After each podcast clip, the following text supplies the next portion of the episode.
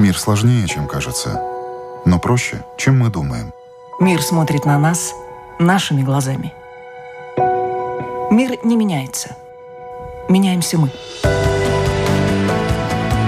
Люди и страны. Специальная проекция Латвийского радио 4 «Портрет времени».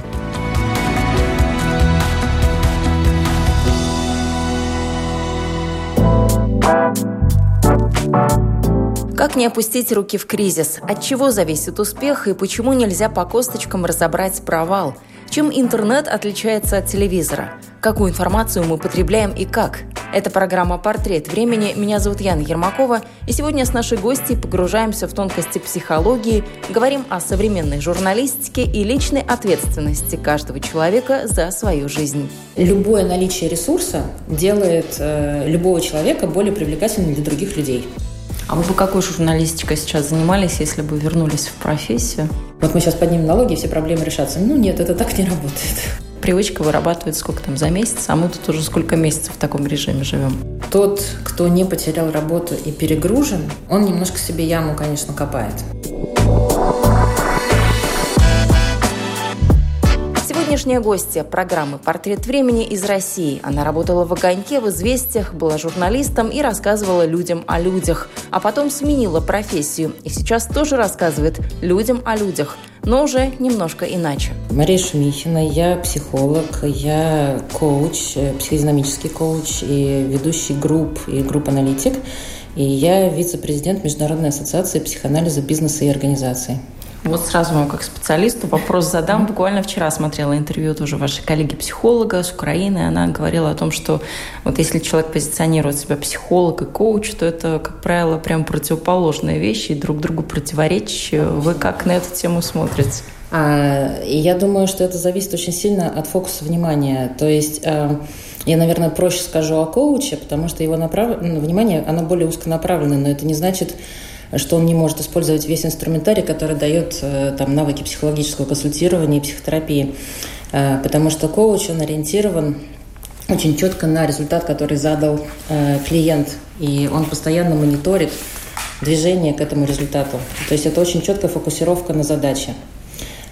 Психолог же, он скорее ориентирован на то, чтобы все стороны клиента могли быть предъявлены, и представлены в работе да, для того, чтобы ну, гармонизировать состояние. И понятно, что очень часто речь идет о тех именно сторонах опыта, ну, там, самых печальных сторонах или самых непризнаваемых каких-то, да, вот, и, то есть это э, главная ориентация на создание безопасного пространства, если так очень эм, очень упростить этот процесс. Э, создание безопасного пространства и создание вообще а, ну, более положительного образа, то, что называется, внутреннего объекта, самого себя и вообще отношений в целом с миром. Ну, в принципе, первично вашей профессии это психология. Да, Коучинг да, пришел да, уже конечно. потом. Вот как появилась психология, почему обычно? Ну, mm-hmm. опять-таки, это такой стереотипный вопрос, но тем не менее люди идут в психологию, чтобы себя понять. У вас точно так же было? Ну, э, наверное, так. Мне всегда была интересна психология. Э, ну, Насчет себя понять, безусловно, да, но как-то мне, наверное, достаточно я комфортно себя в целом ощущала, но мне казалось, что вообще исследование человеческих отношений – это одна из самых интересных тем, которые только существуют в мире. А, но шла я непрямым путем, и э, ну, только в последние 10 лет я занимаюсь исключительно психологией, хотя я ее там долгое время изучала э, параллельно со всякой другой работой. То есть сначала я была журналистом, где тоже было исследование человеческих отношений. А вот. Потом я работала в бизнесе, в развитии бизнеса. Мне ну, очень нравился, с одной стороны, этот процесс, с другой стороны, э, в какой-то момент он меня привел к довольно интенсивному профессиональному выгоранию. И в этот момент я решила, что мне пора получать уже академическое психологическое образование, э, и я пошла учиться и сменила профессию. Ну, то есть вы в солидном возрасте уже пошли учиться? Ну, как солидном, но... Сейчас считаем солидным, да? Ну, учитывая, какой бэкграунд был до этого. Э, ну, значит, мне, получается, было 33 года. А, ну, не такой-то солидный, да. Казалось, побольше там должно было быть. Вот. И в, каком, в какой-то момент я поняла, что вот в работе психолога очень полезны и предыдущие мои профессиональные навыки тоже, и я их использую.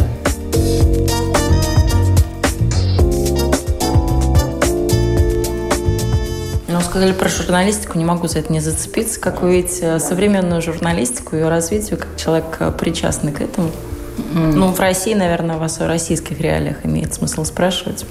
Э, но я думаю, что вы меня можете спросить про любые реалии, да, я вообще, как я внимательна к тому, что происходит с журналистикой, там много Э, перемен в последние, не знаю, наверное, лет 10. Да. Как работают ваши коллеги сейчас? Много камешков кидают в огород того, что федеральные каналы все забивают, mm-hmm. работать невозможно, цензура и так далее. Познер в числе тех, кто стоит на амбразуре, говорит, вот если хотите выбрать профессию журналиста, то не идите туда, не место вам там. Журналистику делают только 2-3 человека в России, и все.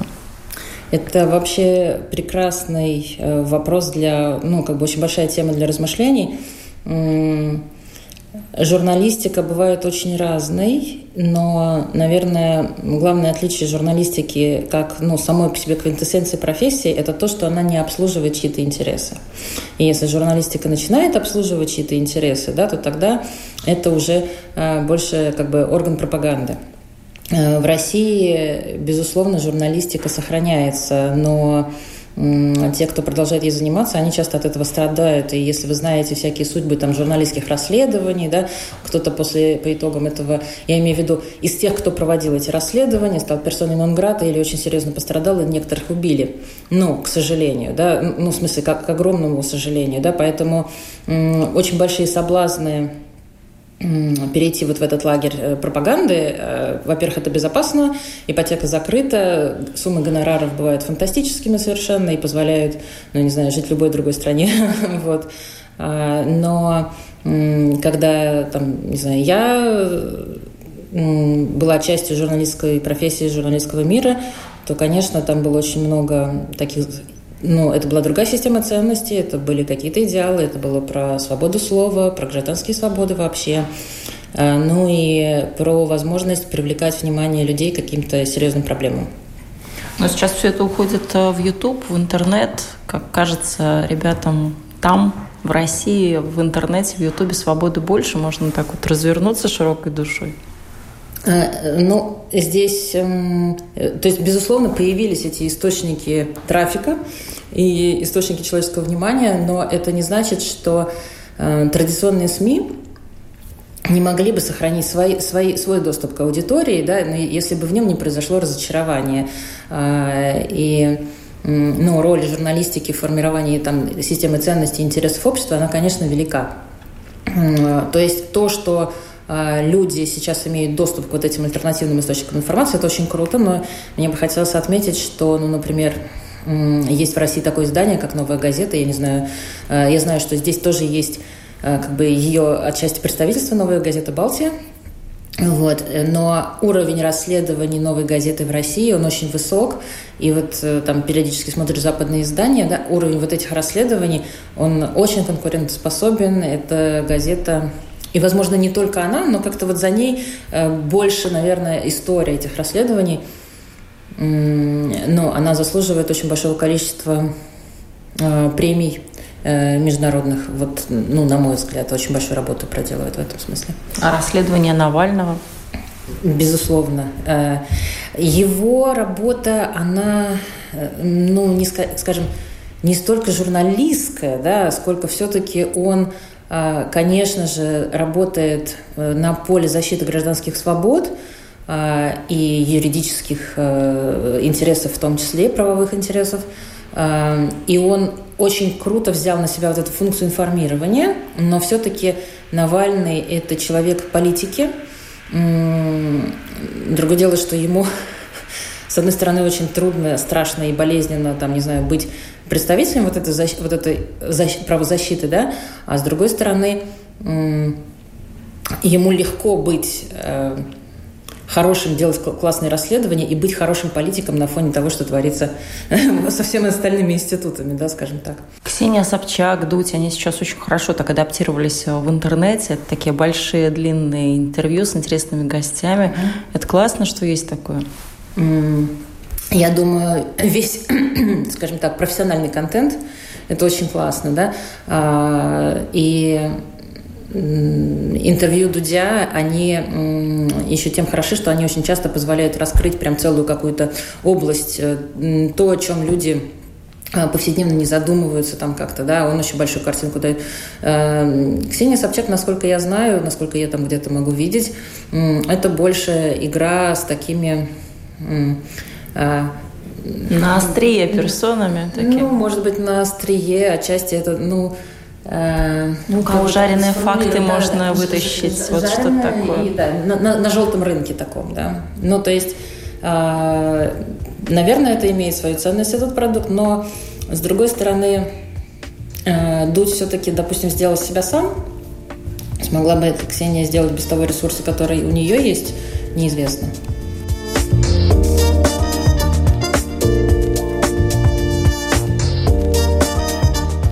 Вы бы какой журналистикой сейчас занимались, если бы вернулись в профессию? Хм. А, две вещи интересуют. Да? Первое, нет, три, ну много что меня интересует.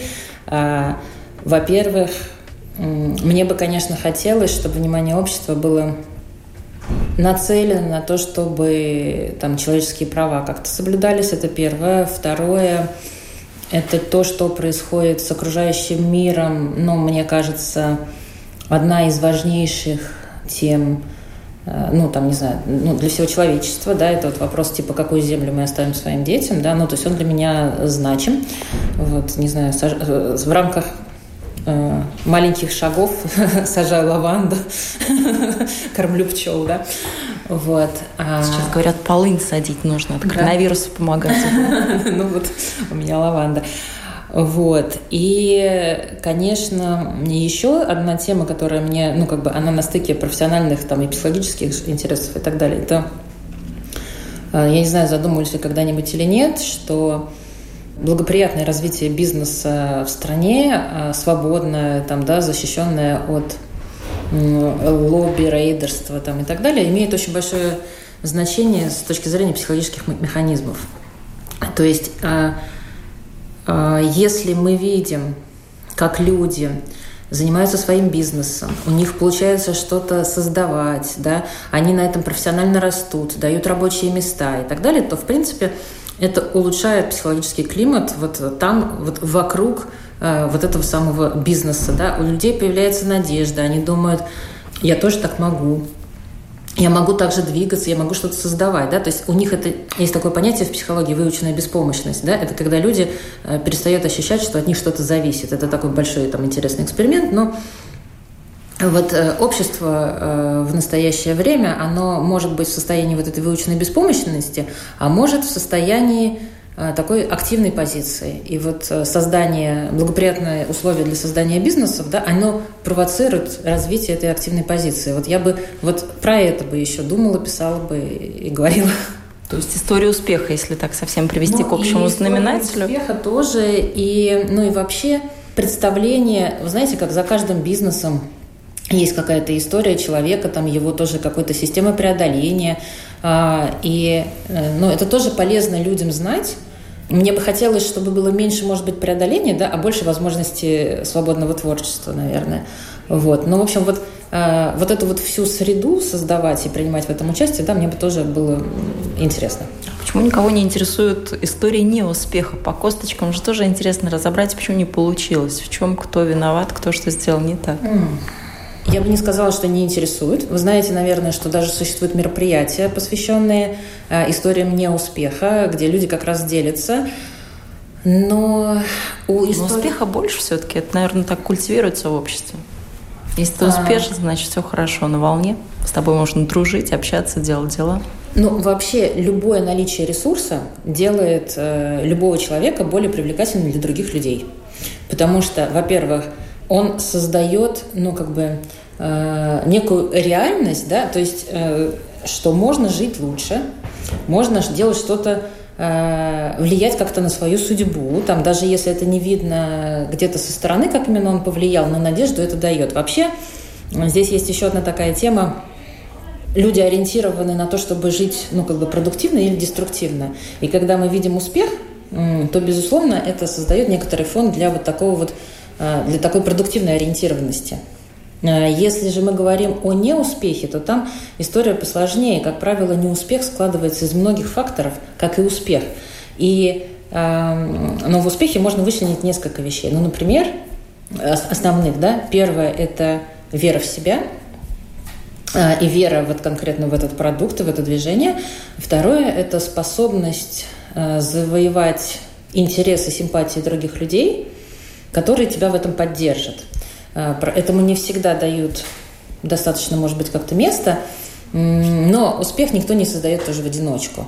Вот. Э, говорить о неуспехе как о последовательности там, каких-то неудачных решений и так далее, ну, то есть многие этим занимаются, и, безусловно, я в своей работе тоже этим занимаюсь, э, помогая людям, ну, как бы переосмыслить этот процесс. Но и, и, и я, я, наверное, просто про то, что больше надежды и больше удовольствия, и больше заряженности про хорошее будущее, что очень имеет значение, э, историю успеха создает.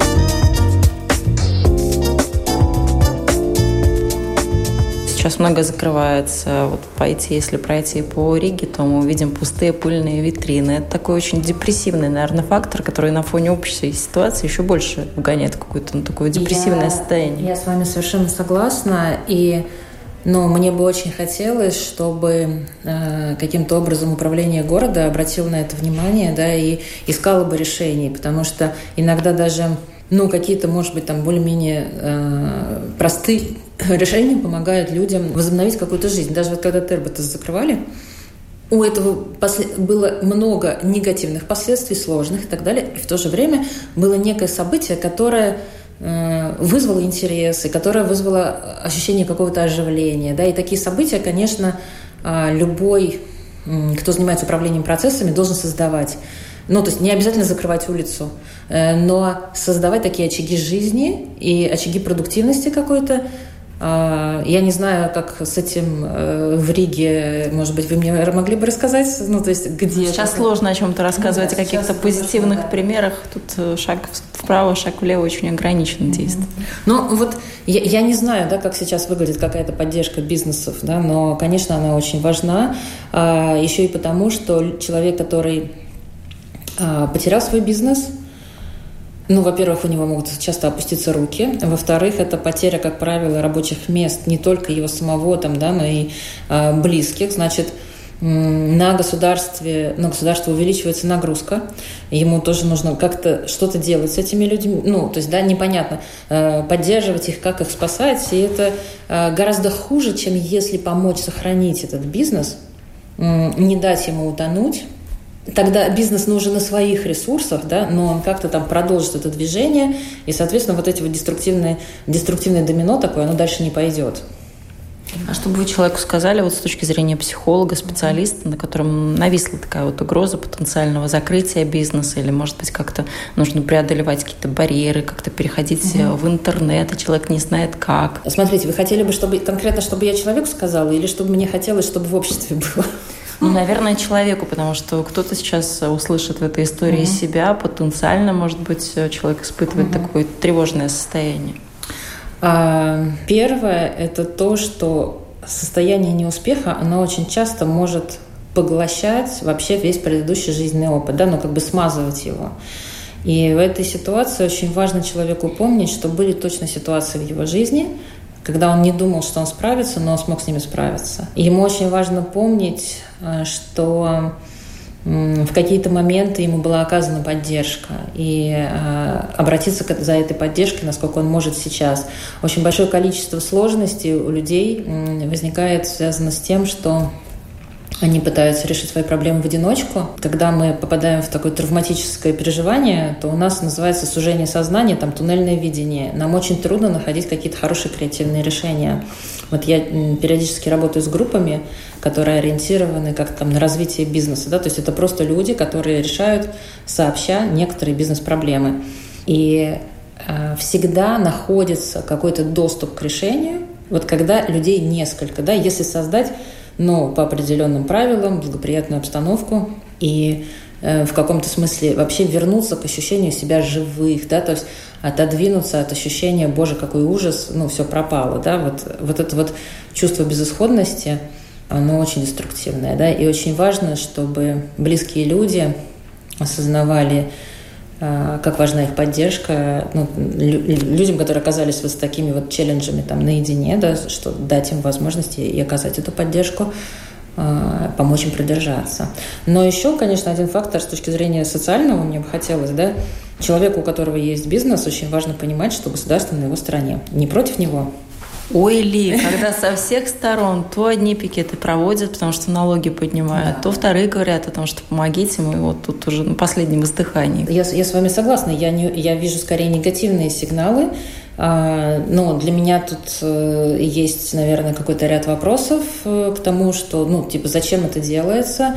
А, я понимаю, что там правительство должно иметь э, дело со своим бюджетом и так далее, да, но психологические последствия повышения налогов, возможно, там ухода какой-то части налогов в тень, а, возможно, чего-то еще, да, ну, то есть они не, не просчитаны. Более того, есть экономические всякие а, собственно говоря, формулировки про то, что при повышении налогов, да, как меняется собираемость налогов, ну и чем выше они, тем меньше они собираются. И это имеет по времени длительное эхо, да, там и э, такой процесс. Поэтому у меня вопрос, ну, как бы, как это люди принимают такие решения, а, не обсуждая их экономические, в том числе последствия, да, ну, как будто бы символ такой, вот мы сейчас поднимем налоги, и все проблемы решатся. Ну, нет, это так не работает, к сожалению. То есть а, очень сочувствую тем, кто оказался жертвами текущей ситуации, этих процессов. Но прелесть бизнеса, она в том еще, что эти люди, предприниматели, очень часто там они получают от жизни довольно сильно по голове, да, э, но они продолжают э, снова и снова и начинают, и начинают какой-то новый бизнес. И, и в конечном итоге они часто оказываются в выигрыше. Я очень на, за, за них болею в этом. Остается стойкости пожелать, да? да.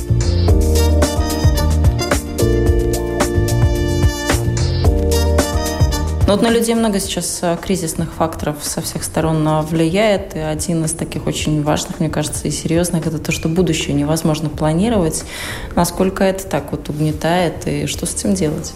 Да, это ну, один из э, очень серьезных таких депрессирующих факторов. А, но я бы сказала, что наше будущее, оно зависит не только от глобальных процессов, оно, конечно, от них зависит, но и от того, какую микросреду мы вокруг себя имеем и создаем. И если вот эта поговорка про «не имей 100 рублей, имей 100 друзей», она очень значима. И если вы не в состоянии контролировать глобальные процессы, то вы точно в состоянии укрепить свои связи с другими людьми, сделать их э, более благополучными и в какой-то момент это сработает на вас, и это точно будет создавать для вас более благоприятный психологический фон э, и сохранять вашу жизнестойкость. Ну, интересно, просто друзей, учитывая, что сейчас все ушло в интернет, то есть как-то поддерживать нужно эти связи, напоминать, Вася, привет, как дела? Отличный, э, отличный заход, да. Э, важно, но важно, чтобы это взаимодействие было не только в интернете, э, важно вообще живое взаимодействие тоже Э, оставлять, ну, сохранять. И поскольку вообще структура жизни очень сильно изменилась, э, если это пустить на самотек, то люди могут забывать про это, да, поддаваться инерции, там, не знаю, оставаясь э, наедине, там, типа, не знаю, с аватарками в Фейсбуке или где-то еще, э, но психологически и физиологически мы созданы так, что нам нужна нужно подкрепление этих связей в реальном мире. Нам нужны взгляды, нам нужны прикосновения, а, нам нужно игровое взаимодействие. Очень часто есть э, всякие перечни факторов психологического здоровья. Вот фактор игры, он не теряет своей значимости там, практически даже с возрастом, хотя люди могут про это забывать. Да? Но если в вашей жизни совсем нет никаких игровых элементов, то в какой-то момент вы можете обнаружить, а вообще, что такое радость в вашей жизни, да, то есть, а есть ли она у вас в каком-то хотя бы виде. Э, и игру я имею в виду, это некоторое командное взаимодействие, а, некоторое шутливое взаимодействие, там где-то а, конкуренция за результат, может быть, в игровой форме, а может быть, в совершенно серьезной, там, не знаю, чтобы в каких-то видах спорта и так далее. Вот интересную тоже тенденцию заметила, когда о друзьях а, заговорили о том, что люди живут сейчас фактически на разных скоростях. Вот тот, кто работу потерял, он вроде в таком более-менее напряженном, но расслабленном состоянии находится. У него много времени общаться там с Петей, с Васей, с Колей. Он рад вот прям вот хоть сейчас. Открыл по списку и давай обзванивать всех. А тот же самый Коля, Вася и Петя, которые при работе, и нагрузка увеличилась там раз в 10, он не может уделить время. И получается тоже как конфликт интересов такой. Отличный вопрос. А, в принципе, тот, кто не потерял работу и перегружен, он немножко себе яму, конечно, копает. А, то есть а, одна из проблем, там, не знаю, 2020 года, это то, что когда люди ушли на удаленку, они потеряли естественные границы времени. Им кажется, что если я сейчас изо всех сил поработаю, э, там, не знаю, сегодня 24 часа, завтра 24 часа и так далее, да, то я должен, ну, как бы я получу больший результат. Э, но этот результат никогда не может быть долговременным, потому что в какой-то момент человек теряет работоспособность. То есть эм, более ну, как бы естественный такой стиль жизни, он обязательно должен включать в себя естественное время на психологическую разгрузку. И добавление туда, опять-таки, взаимодействия с друзьями, даже если они потеряли работу, ну, как бы не стоит это обесценивать, да. И есть другой процесс здесь, да, что когда у людей начинает расходиться сильно социальный э, статус, на некоторых, ну, то есть на тех, кто не потерял работу, но находится на грани, например, потери работы, это очень страшно, это очень депрессивно. Поэтому такие люди будут, чем, чем им страшнее самим, тем э, выше вероятность того, что они будут избегать взаимодействия с теми, кто уже оказался в такой ситуации. Им очень сложно давать поддержку. Но этому можно научиться. Можно научиться давать поддержку тоже. А еще хорошо бы понимать, что все-таки ну, это временный период такой. Через какое-то время это разрулится. Наверняка можно найти сейчас какие-то решения, которые позволят ну, не знаю, психологическое благополучие все-таки сохранять, хоть до какой-то степени, опять-таки привлекая в это, ну, какую-то группу людей. А, ну и вообще, знаете, в бизнесе лучше справляются там даже в кризисных ситуациях те, кто делает ставку на свою команду, чем те, кто там, например, полностью сокращает расходы там или например, ведет какую-то очень агрессивную политику сокращений. Э, то есть это так отбивает мотивацию у других, что производительность очень падает, ну, соответственно, эффективность бизнеса тоже падает, и он закрывается по каким-то другим причинам.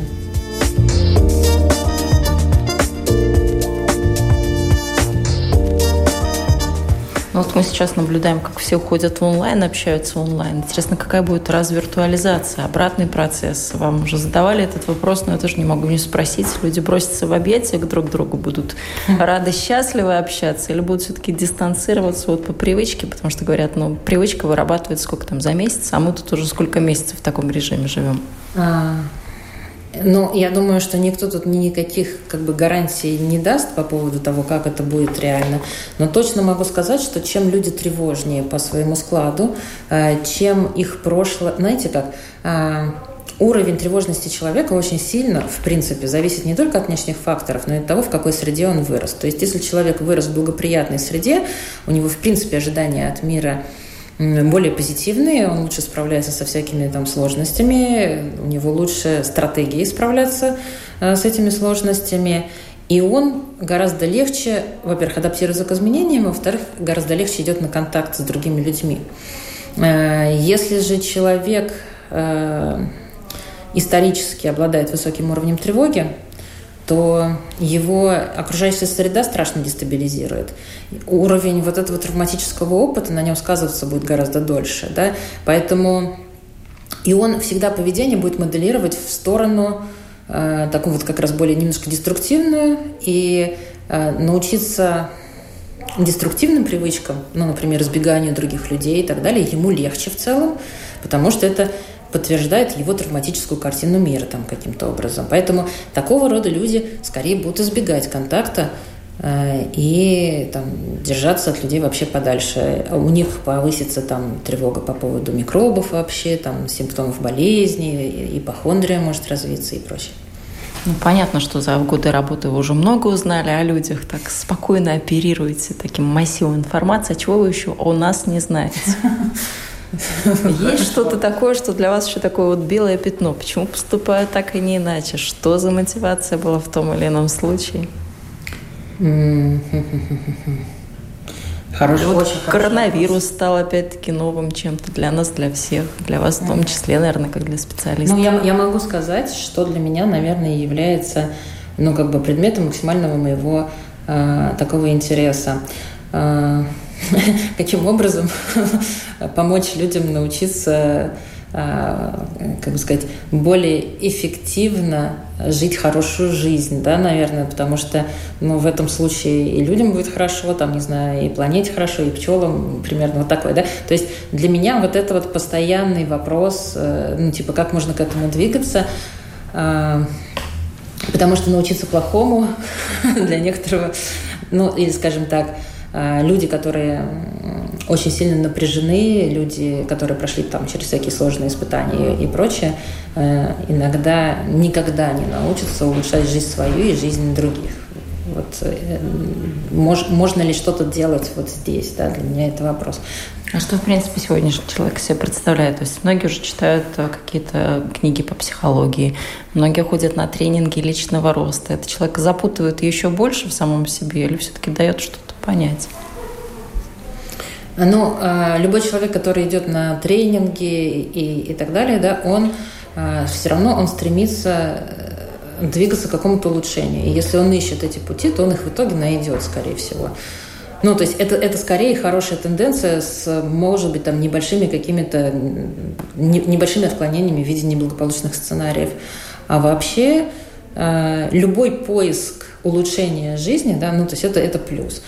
Э, но не такая большая часть людей э, на самом деле занята этим процессом, потому что это уже в принципе означает, что у человека есть понимание, что жизнь можно улучшать. Я пойду туда, нет, я потом пойду туда и так далее. То есть у него есть такая идея, что можно менять. Э, у довольно большой части людей, у которых опять-таки там в семье, в истории семьи есть там травматический опыт, у них этой идеи нет. Мы просто живем типа там от сегодня до завтра, Э, денег никогда нет, э, думать о чем-то не получится, и телевизором, там, условным телевизором, э, я забиваю все мысли, всю тревогу по поводу завтрашнего дня. То есть процент таких людей обычно выше.